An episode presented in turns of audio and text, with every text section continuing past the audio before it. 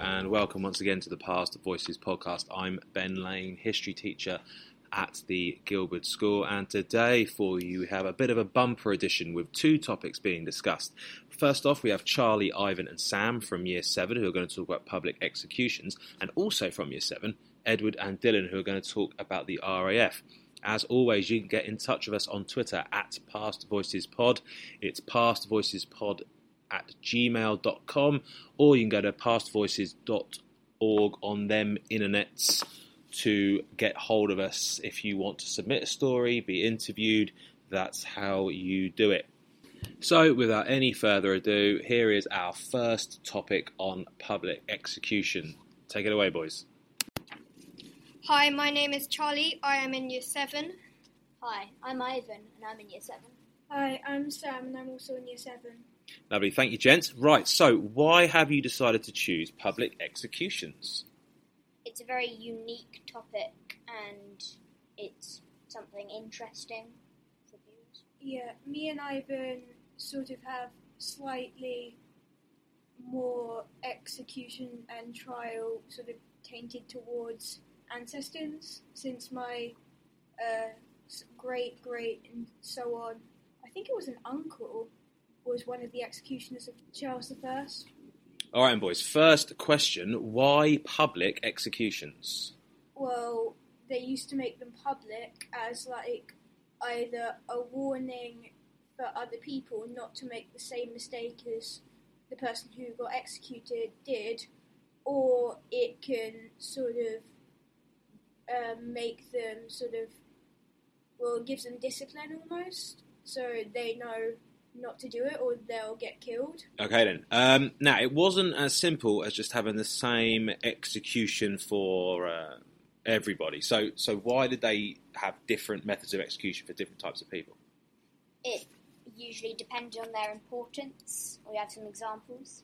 If they were, say, poor, then they could have been hang, hung.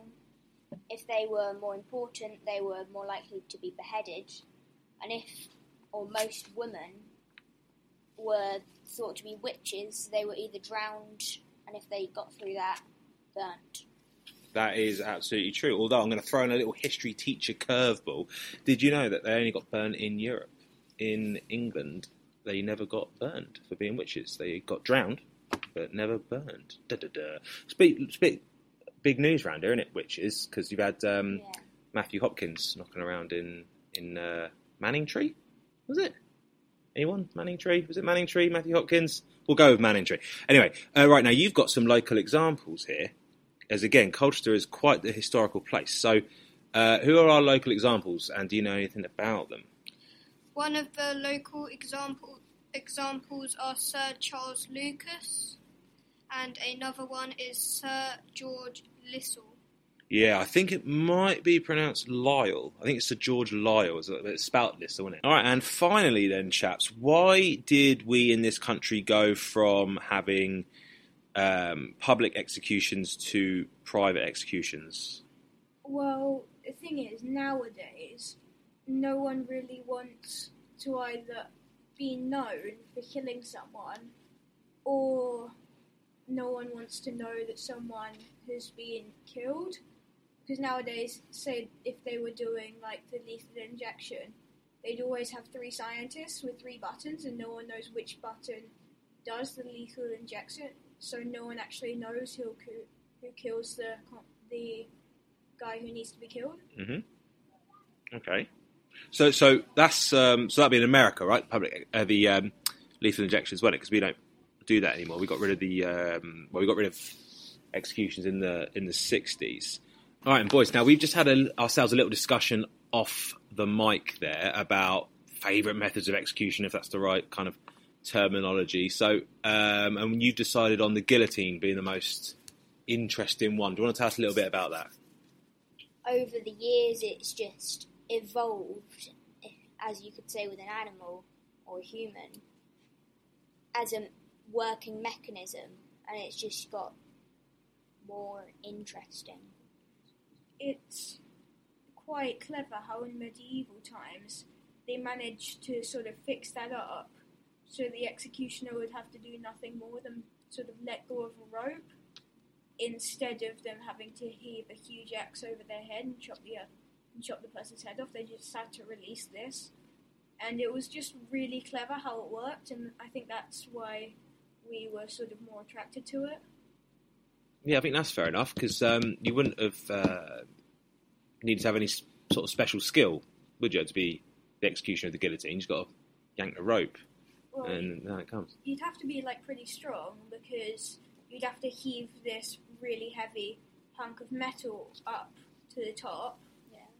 But then after that, it's really quite simple. You just sort of let it go, and then the person's head's gone. yeah, the person's head's gone. You're absolutely right. I have a fact about. Oh, go for it. Facts. Go for it. Usually the people last, I think it was four seconds after they're dead, like after their head's off. Oh, technically they're still alive, right? Yeah. Oh, okay. Yeah, yeah, yeah. That's mad, isn't it? Um, yeah. So when they use them, France or when? Where do they use them in France? Was it? It was in the revolution. Yes. Good.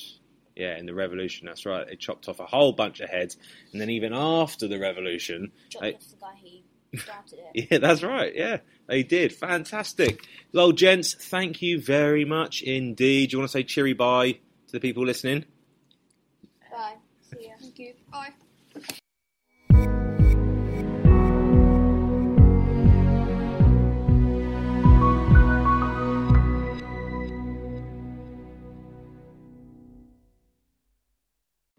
And now here's Edward and Dylan with their topic on the RAF. Hello, my name is Edward Coombs. And my name is Dylan Manning. Fantastic. Now, Edward, before we continue, I can't help but notice that you've got a Gilbertian badge. Now, for people who don't know what a Gilbertian badge is, it is literally as high as you can go with regards to uh, rewards here at the Gilberd School. So, Dylan, um, Edward, what did you get that for? I got it for doing a speech at the open evening. a speech at open evening. He's very modest in front of hundreds of people that he didn't know, and he's and you're 11 years old. Yeah. 11 years old, incredible stuff. All right, gents. So before we get started with the questions, why the RAF? Um, because it is a topic I'm fascinated with, and I um, plan to study in the future. and um, what well we thought it was pretty on topic with um, what Trump's doing right now. So Oh, okay. How did you link the RAF to Trump? well, he's technically starting some sort of war between Korea. So Well, let's hope not. eh? Let's hope he doesn't actually trigger a war. Okay, so obviously the RAF is most famous for the Battle of Britain, which took place in the summer of 1940. So, just how you, yeah, so just how bad was the Battle of Britain for the RAF? Well, it was very hard work. They had to defend the skies from uh, air, air attacks pretty much every day. During the Blitz, which was a per- it, it was a period where there was non-stop night air raids for I think 49 days. Right. and um, the, also it was a test of um, the RAF's strength. Um, and the um, German, Luftwaffe? yeah, the Luftwaffe, Yeah. um, the German Air Force, um, well, was trying to obliterate RAF. Yeah. So, yeah, it was a tough time, like Edward said. It was a tough time, and one of the reasons why the Luftwaffe had to change their tactics and start bombing uh, cities was because they could not really defeat Yeah. the RAF. Yeah, fantastic. All right, brilliant. Now, um, sort of that was obviously World War Two. Uh, now, I didn't know this when I was at school. I just assumed the RAF had always been a thing. But when was the RAF formed? Well, Well, the RAF was not actually always called the RAF. Before um, before that, it was called the RFC, the Royal Flying Corps. It was changed to the RAF uh, in 1920 due to uh, because the uh, RFC and it's another RF thing. Uh, or I don't actually know. All right, okay. That's all right. Well, originally the RAF was made um, on April the, um, 1918, um, and it took its place as a separate um, military force than the British Army and the British Navy. Yeah, that's right. Because it was part of the army, wasn't it? I think Yeah. before was it, was it the Fleet Air Arm or something like that? It might have been called. I, I- my my knowledge on that is is pretty uh, pretty poor. Okay, then. So, uh, arguably the RAF's most famous um, airplane. Uh, what was the Supermarine Spitfire, and how important was it defending the skies of Britain? It was very important in defending the skies of Britain. It it was a completely new design that could easily outskill uh, the German Messerschmitts. It, they had uh, far superior fuel tanks, therefore they could stay up in the sky longer, and their elliptical wings allowed them to form to uh, perform many, many, many, many more tricks than the German Messerschmitts. And nevertheless, it was um, the plane, the iconic plane of the World War Two. Okay, so um, one of our f- penul- well, our penultimate question: uh, What was Operation Sea Lion? Operation Sea Lion was the German Navy trying to in- invade Britain. If it was not for the British Isles, Britain would have been uh, invaded and uh, they would have lost.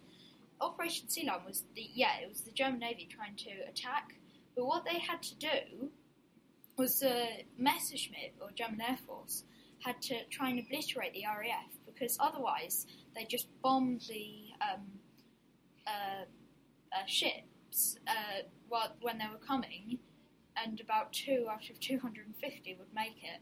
All right. Okay. Now, Dylan, you were fuming there because you had some Yeah. you had some stats. So, what? Uh, yeah, go for it. What is it you wanted to say?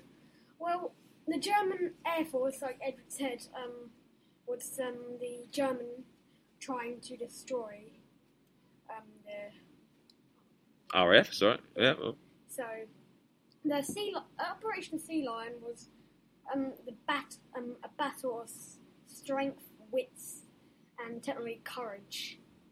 all right. Actually, Operation Sea Lion was what Mr. Hitler called the operation of invading England. It Yeah. wasn't a battle that took place to try and clear the seas. So they after they like invaded Poland and the other countries like that. It's- They tried, yes, and then they went for England. They did, and it didn't work. And then, very stupidly, who did he try? Or who did he then spend all his time invading? Yeah. and that was ha- and that was the beginning of the end for Germany. Uh, It's true. It's true. Now, as much as Operation Sea Lion was a failure, and the and the RAF um, were, were were instrumental in, in stopping that, the Germans technically did invade British soil. Do you know where that was? Um, It's, they're very Edward the, Edward the sorry. They're very very close to France. Very close to France. Oh no, it's in my brain. No.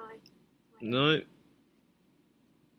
Any ideas ever? No. So so the Channel Islands. So so Oh, Jersey yes. and Guernsey and and Sark and all these other little places. Uh, yeah. So technically the Germans did invade Britain, but hey, you know. Right, gents. Is there anything else you wanna anything else you wanna add whilst whilst you're here? No, really. No. Well, there is the atomic war, um, which is like when America bombed Japan. It wasn't You- really an Yes, atomic I know. war. It was like the It was like a bomb. it was like the end of the end of World War Two. The end end. Yeah. And that was the U.S. Air Force, wasn't it, rather than Yeah. RAF? That one, yeah. Um, I'm just trying to think what the else there was.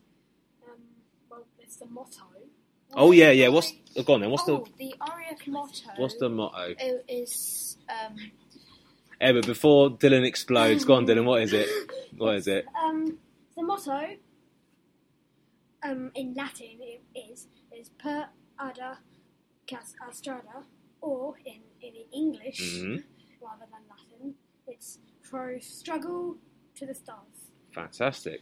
And another thing I'd like to add is the part that the RAF actually played in the Dunkirk evacuation. All right, yeah. Um, like it's most uh, history books that were made before 2016 um, will be quite uh, biased against the RAF um, about the part they played in um, Dunkirk evacuation. But actually, they were playing a big part, and they would not have been able to um, evacuate like um, three, uh, the 300,000 men they did, if it was not for the RAF, um, who were fighting in the skies, but the only planes that they could see were, were the Luftwaffe Hmm. um, dropping bombs on them. Uh, and there was like the Stuka dive bombers went down at almost a vertical angle and dropped a singular bomb, and it could kill like hundreds of men. Yeah, yeah. The whole Dunkirk thing's a bit of a mess because um, That was And that was why they made the Dunkirk film. Yeah, yeah. I mean, I mean, Churchill. Um, Churchill ordered that the RAF. Well, I'm not sure if he ordered it, but he, um, you know, he he kind of felt the evacuation of Dunkirk was a bit of a lost cause. It was like, well, we'll just get him off. You know, like, like it wasn't worth piss them off wasting. And waste troops. Yeah, waste troops or or to waste the planes. It almost like wasn't worth because Britain had a bit of a tough time. Um, you know, the production of Spitfires and Hurricanes and things, yeah, increased, but uh, yeah, it, it, it was yeah stuff like that. Yeah, fantastic. Yeah, and it was so bad that the army didn't think that the RAF were doing anything. That's right. If um, like crashed RAF pilots tried to get on the boats, they weren't allowed. That's right. They weren't. That is right. Yeah. They. Um. Yeah. And the uh, the film. Um. Yeah. Kind of. Kind of highlighted that, didn't it? That, Yeah. that film that's come out. Gents, thank you very much indeed. It has been an absolute pleasure.